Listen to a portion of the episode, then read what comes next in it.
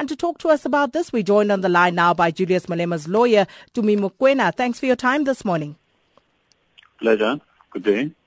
Mr. Mokoena, your client reportedly lied about the source of funds used to settle part of his tax bill. Now, what exactly is going on here and what was the reason uh, for doing that if indeed it happened? Okay. First of all, nothing could be further from the truth. Um, to give you a bit of a background for you to follow the story, there was a compromise, as we all know, of uh, of the office tax liability, which uh, is the subject of uh, the sequestration application. Now, Mr. Malema and entered into the compromise agreement, agreed to pay them a certain sum, agreed to pay that sum uh, in installments.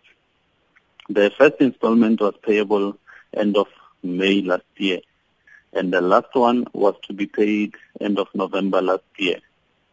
Now, what transpired was before the compromise agreement was signed, um, Mr. Malema had a promise from a person that was disclosed to SARS um, that he would donate uh, a certain sum of money to, to Mr. Malema.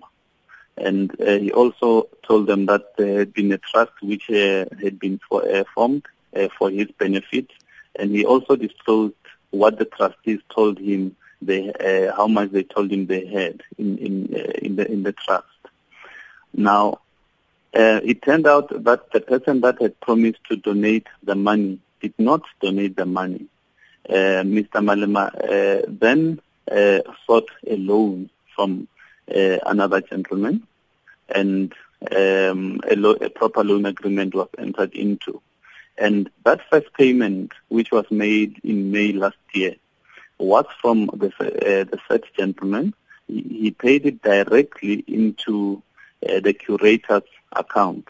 The curator, you you'd recall, um, was appointed at the SARS's behest um, to to look after Mr. Uh, Mr. Malema's estate. And in the proof of payment, in the electronic proof of payment, he states who he is and what uh, he's paying the money for. In, in other words, he states that um, it is a loan in favor of Mr. Malema.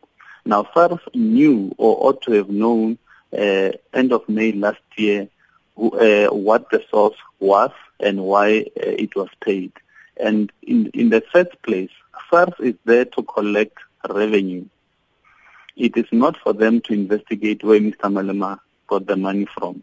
If they want to say it was his income and they want to um, tax him on it, then uh, they can assess him for the next tax year. So this matter, this issue does not arise in the first place. And mm-hmm. if, even if it did arise, they have a perfect explanation. But they also claim that your client, Mr. Malema, tried to dodge paying donation tax and that he had received money from questionable sources, as they put All it. Right. Let, let us talk about that donation tax. Mm-hmm. You see, um, a trust is formed. Mr. Malema is, uh, did not form the trust. He's not a trustee. Uh, but the trust, a trust is formed and he is appointed as a beneficiary by the trustees of that trust. And, and they, those trustees uh, then pay the money uh, on his behalf. Mr. Malema has nothing to do with the running of that trust.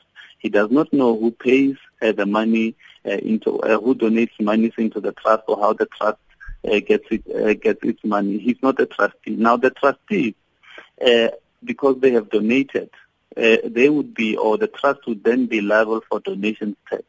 And they, uh, we learn from the trustees uh, that they have written a letter to SARS confirming that they paid the money on behalf of Mr. Malema, and they filed their tax returns. And it is for it is for SARS to first assess uh, the, the the trust on uh, on the donations tax, and if uh, if and when the trust can't pay that tax, then they can only then can they go to Mr. Malema for uh, for the amount of the donations tax. But Ms. that has not mm-hmm. been done. Mr. Mokoena, who are these uh, questionable sources that uh, SARS are talking about? All right. As, as I said, I said there are two. Uh, the the money, uh, as we understand, came from two sources: from uh, the loan agreement that I spoke about, and also from the trust. And uh, there's nothing. There, are no questionable sources. SARS will have to explain that. Okay, and, and in court papers, your client has repeatedly claimed that he's being persecuted by President Jacob Zuma's administration because of disputes with Zuma and other ANC leaders. Is there any truth to these claims, or is it just, you know, a retort? Look, you'd recall that somewhere towards the end of last year, the Sunday Times reported that there was a certain gentleman by the name of Johan van Loggerenberg who worked at SARS at the time, who has now, who has uh, since been fired or he has resigned, whatever the position is, I don't know. But the, the gist of the matter is that uh, there were SM, SMS or WhatsApp communications between that gentleman and a certain Miss Belinda Walters. And in those SMSs, Mr. Van Loggerenberg said uh, he has uh, now concluded the Malema compromise, but political bosses are not happy with that.